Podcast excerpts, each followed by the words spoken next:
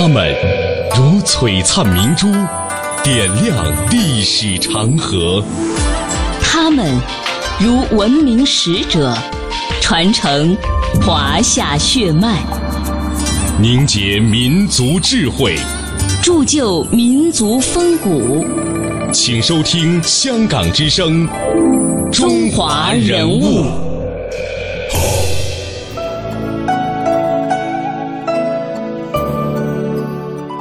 品读中华人物，启迪智慧人生。各位好，我是郑博。大家好，我是君阳。今天的节目呢，我们要为大家介绍的是一位评剧大家。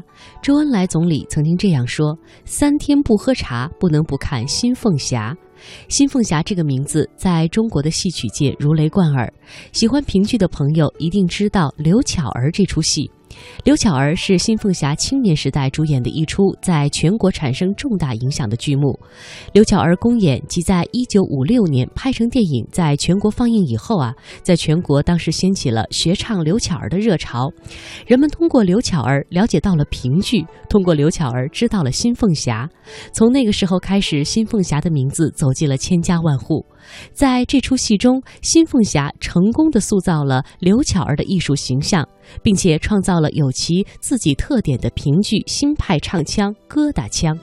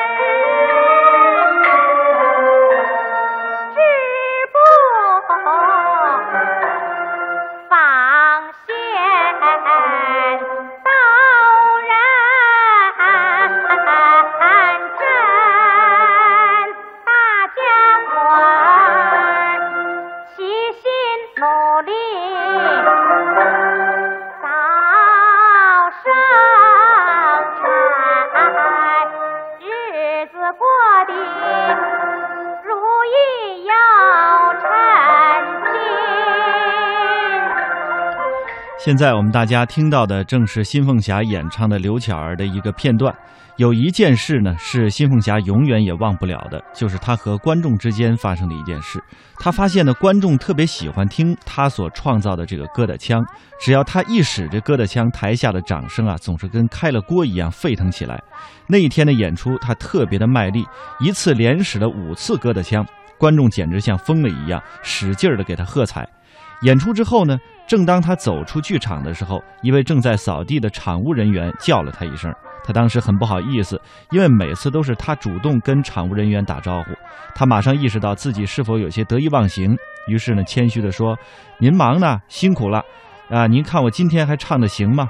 这显然啊，他是希望听到夸奖之词。那位场务人员说呢：“您这歌的腔真的是唱绝了。”他一听，刚要表示谦虚，对方紧接着又是一句。就是唱的太多了，新老板，再好的东西咱也不能这么卖啊！您忘了这艺尽人缘散啊！新凤霞一听，好像是大梦初醒，向场务人员深施一礼。事后他说，要是没有这服务人员这句话，也许呢，他还会以为观众一叫好就对了，岂不知自己已经走入了歧途。于是自此，他给自己立下了一个原则：一戏一招，戏戏有特色。细细不重复。新凤霞在表演当中追求完美，也在不断的提高自己的实力。她是个女高音，幼年的时候呢学过京剧，在咬字、演唱方面打下了坚实的基础。以后又认真的学习评剧前辈刘翠霞、白玉霜、爱莲君等人的唱腔。同时还刻苦的学习大鼓、梆子、坠子、琴书等演唱的技巧，不断的丰富着自己的唱腔。与此同时呢，他还努力的提高自己的文化修养，在盛嘉伦的帮助下，又练出了圆润纯净的中低音，达到了旋律华美、音域宽广、韵腔自如的一种境界。新凤霞与音乐工作者合作，创造了不少的新曲调、新版式，逐渐形成了自己的艺术风格。她的演唱呢，清新。甜润、玲珑、婉转、富有华彩，将传统评剧女生的悲腔化为了喜腔，高唱解放了的中国妇女的生活和理想，塑造了新一代的妇女形象。新派也成为了当前评剧流传最广的艺术流派。比如说《无双传》《凤还巢》，还有呃《会稽姑娘》《三看玉妹》等许多的剧目呢，为丰富和发展评剧女腔做出了巨大的贡献。他大字不识几个，但是却和著名的文学家老舍先生成为了忘年之交。他们之间是怎样结识的呢？接下来，我们一起走进评剧皇后新凤霞戏里戏外的故事。小儿我自幼儿许配赵家，她被誉为评剧皇后，她的戏深受周恩来总理的喜爱。总理曾经说：“三天不喝茶，不能不看《新凤霞》。”她幼年学戏，却敢打破陈规，推翻师傅的唱法。一般的小戏子，师傅一打就怕了。可是新凤霞却没有改，他大字不识几个，却和著名作家老舍结成忘年之交。一场不期而遇的相识，新凤霞的人生又将发生怎样的改变？新凤霞唱出了刘巧儿的心声，也唱出了自己的心声。评剧皇后新凤霞的戏里戏外。一九五零年的一天，刚刚从美国回国的著名作家老舍先生。走进了北京天桥附近的一个普通胡同，在一户人家面前，他停住了。当他看到窗台上和院子里的小桌上摆满了小人书时，他知道，自己要找的人就在这儿。老舍先生要找的人是谁呢？为什么当他看到屋里屋外摆满了小人书时，就知道自己要找的人找到了呢？老舍先生要找的不是别人，正是当时红极一时的评剧皇后新凤霞。她是周恩来总理眼里最漂亮的女演员，周恩来总理更爱听她的戏。总理曾经说：“三天不喝茶，不能不看新凤霞。”她六岁学京剧，十二岁学评剧，十五岁开始任主演，当时已经是北京首都实验评剧团团长。老舍先生走进的正是当时新凤霞在天桥附近租住的院子。虽然当时新凤霞已经在天桥一带很有名气，但是似乎和老舍先生扯不上什么关系。这位大名鼎鼎的作家，为什么刚从美国回来就跑来找新凤霞呢？解放前，老北京的天桥是平民百姓的乐园，在那里。摆摊的、练杂耍的、唱戏的，应有尽有。当年在天桥有一个叫万盛轩的剧场，原本是个茶棚，后来经过多次改建，改成了剧场。一九四八年，已经小有名气的新凤霞和母亲、妹妹从天津来到北京天桥谋生。由于当时天桥恶霸横生，几经周折，新凤霞才开始在万盛轩搭班唱戏。由于她嗓子极好，扮相身段又极优美，很快就成了名震京城的评剧大腕。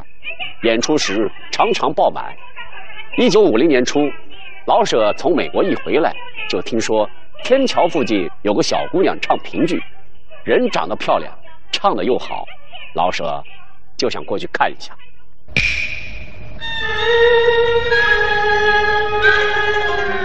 这一天，新凤霞已经扮好了妆，前台的锣鼓也响起来了。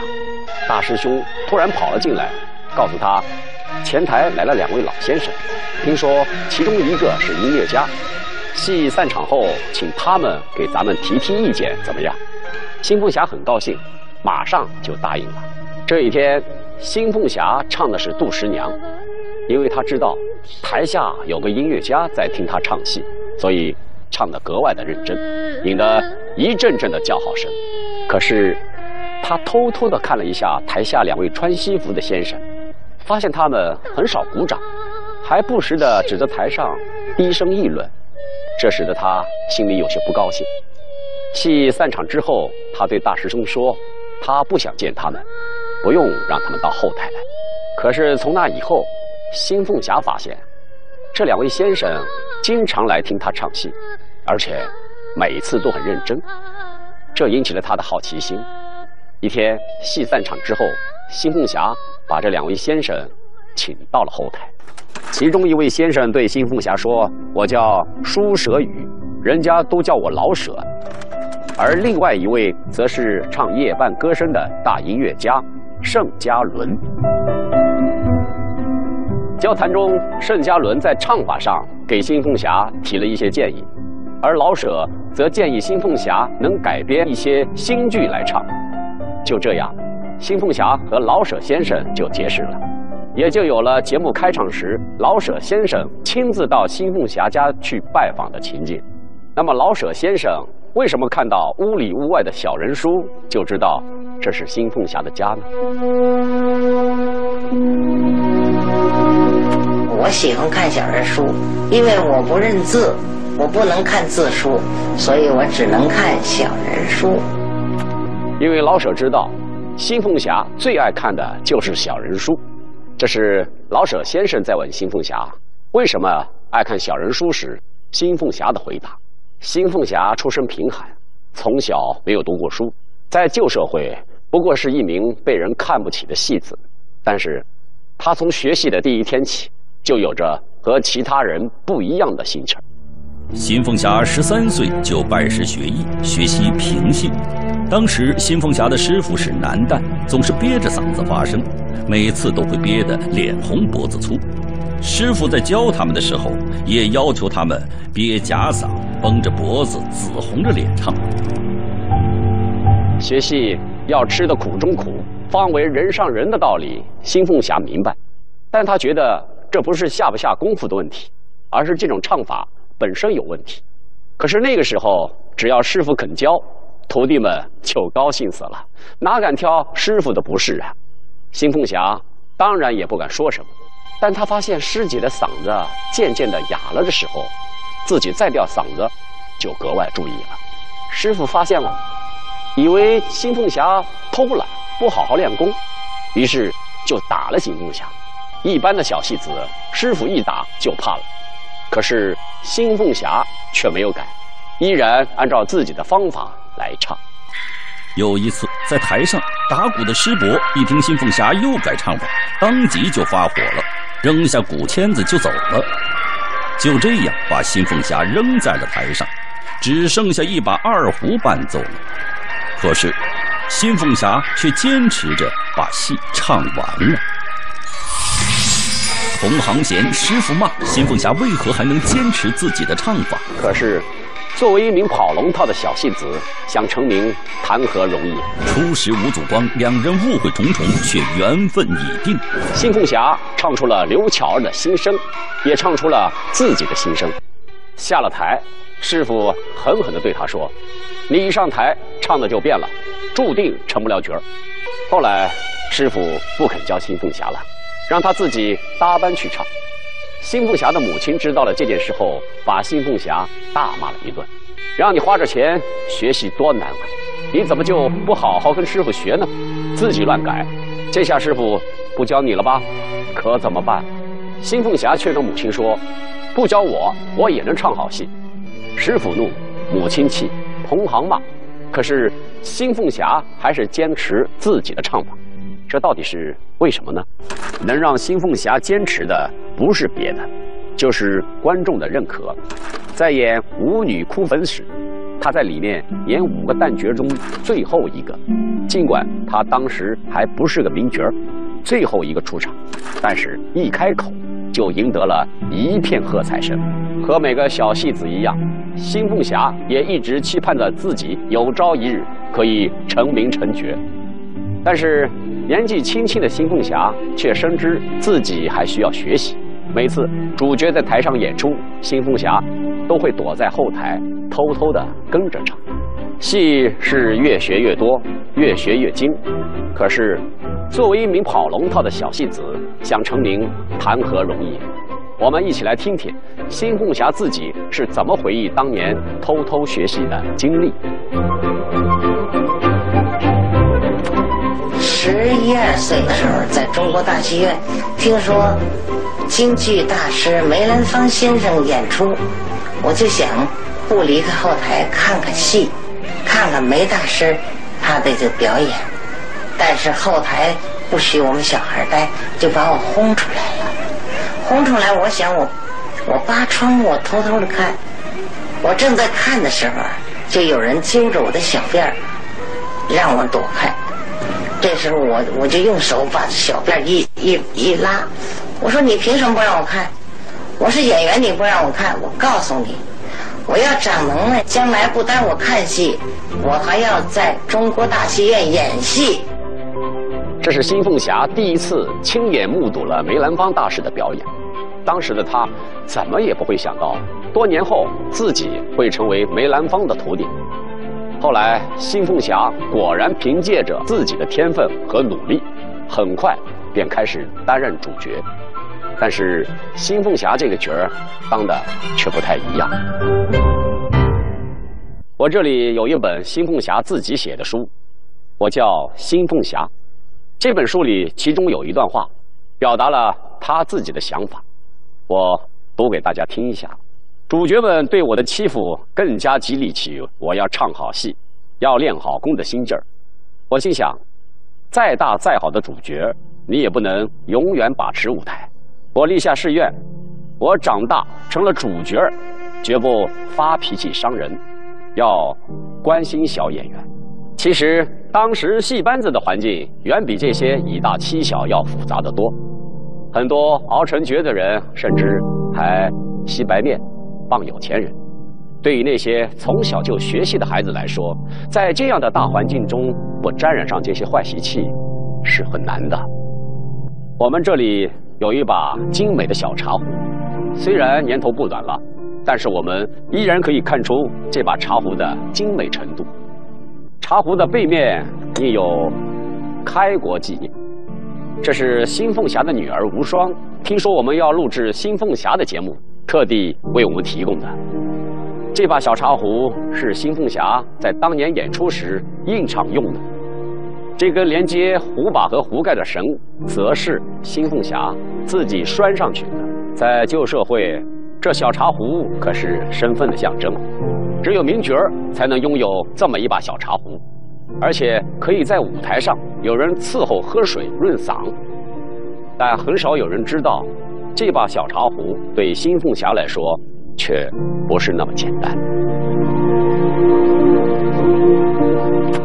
就有一个男的，就给这个主演呢送了一个特别漂亮的一个壶。我妈妈那时候小姑娘啊，就很羡慕。结果这个男的呢说：“小凤子，我也送你一个吧。”但是我妈妈就说：“这个这男的送我壶，这个好像不太好，这事儿我不能要。”最后他没要这个壶。那么我家里呢？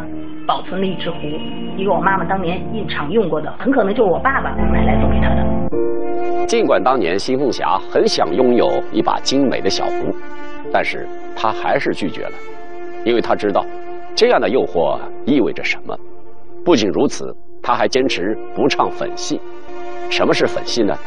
说白了，就是一些不健康的戏曲。即便当时已经闹到被戏院辞退、无法维持生计的地步。新凤霞也坚决不唱粉戏。其实，新凤霞就是要争口气。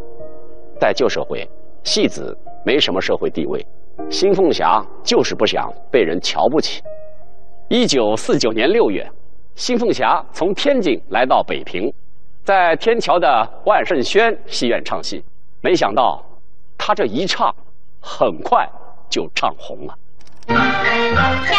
我自幼儿许配赵家，我和柱儿不认识，我怎能嫁他呀？一九五零年的春天，评剧《刘巧儿》在中南海怀仁堂演出，新凤霞一出场，甜美的唱腔和俏丽的形象赢得了观众的满堂喝彩。一九五六年，评剧《刘巧儿》被拍摄成电影。刘巧儿这部影片公映之后，风靡全国，新凤霞也成了家喻户晓的名字，被誉为评剧皇后。我生产又织布，纺棉花，我们学文化。他帮助我，我帮助他，这一对模范夫妻理成家呀。一句“我们学文化”，他帮助我，我帮助他，争一对模范夫妻，立业成家。新凤霞唱出了刘巧儿的心声，也唱出了自己的心声。此时，红极一时又青春美貌的新凤霞，心中对另一半有一个要求，就是要有文化。一九五零年，在北京市文化局的一个会议上，一个年轻人在台上侃侃而谈，妙语连珠。坐在下面的新凤霞问旁边的人：“这个人是谁呀？”别人告诉他：“这是吴祖光。”新凤霞惊讶地说：“吴祖光，他不是个老头吗？”吴祖光这个名字对于新凤霞来说一点都不陌生。新凤霞怎么会认为吴祖光是个老头呢？吴祖光生于一九一七年。十九岁时，因为创作了抗战话剧《凤凰城》而被称为戏剧神童。一九四六年，他在上海创作了《捉鬼传》和新剧《嫦娥奔月》，声讨国民党的反动统治。后受国民党反动派的迫害，逃亡香港。一九四七年，他在香港编导了《国魂》《莫负青春》《山河泪》《春风秋雨》和《风雪夜归人》等电影。新凤霞刚好演过吴祖光写的《风雪夜归人》，在剧中她演玉春，非常受观众的喜爱。后来，他又看了吴祖光编剧和导演的电影《莫负青春》，尤其喜欢哼唱影片中的两首歌曲。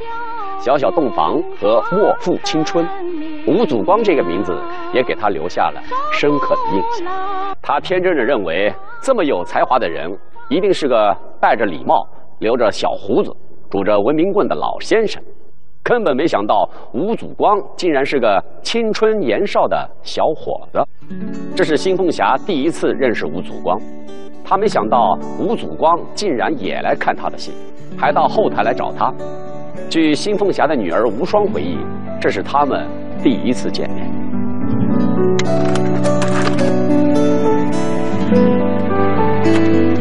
第一次见面是我爸爸去看我妈妈的演出，给一个杂志叫《新观察》写一篇专访。去了以后呢，我妈妈可能是正在化妆，坐在一个比较高的一个椅子上，然后我爸爸就自我介绍，就跟他讲说，我呢是要写您一篇专访的。然后我爸爸呢可能会觉得男人低头看着女人讲话不太礼貌，就蹲下来了。我妈妈对他印象特别深，嗯，看样子他对女人的这种态度啊，他过去从来没有感受过。两个人惺惺相惜，对彼此都有好感。于是，老舍就想为他们撮合一下，可是这之后，吴祖光却从来不主动联系新凤霞，只是偶尔过去看看新凤霞的戏，再也没有去过后台找她，似乎成了新凤霞剃头挑子一头热，怎么办呢？新凤霞抓住机会主动出击，她一定要学习刘巧儿中的一句台词：“当面锣，对面鼓。”和吴祖光把话说清楚。一个是大字不识的戏子出身，一个是文采出众的大编剧，身份悬殊的两人，怎样才能最终走到一起？新凤霞有些急了，就跑去找老舍，可老舍却对新凤霞说：“凤霞，你要抓住机会，不能错过。你们用不着我再介绍了，双方都有基础。”就在新凤霞不知道该如何抓住机会的时候。机会来了。人物穿越时空，人生启迪智慧，人文润泽心灵，人性彰显力量。香港之声，中华人物，为你细数那些被历史记住的名字。在刚才的音频当中提到了一个机会，那么这个机会指的是什么呢？新凤霞到底对另一半有着什么样的要求？在明天的中华人物节目当中，我们将为您继续讲述评剧皇后新凤霞戏里戏外的故事。在今天节目要结束的时候呢，我们以新凤霞的一首呃非常著名的一个唱段《花为媒》来结束今天节目。明天节目我们再会。明天再会。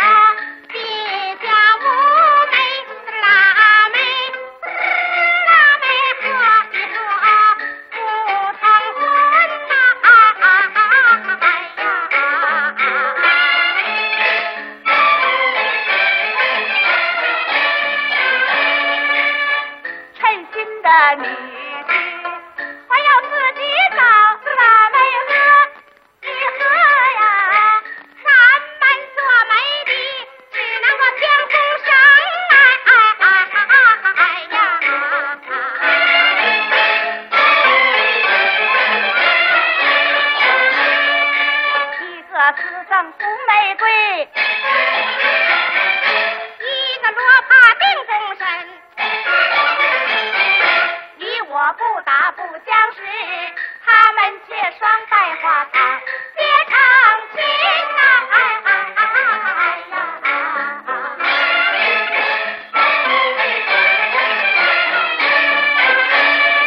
二大娘，你可真会瞎胡闹！这件事儿啊，差点弄一个哈哈笑。李月娥、张无可给他们两家保媒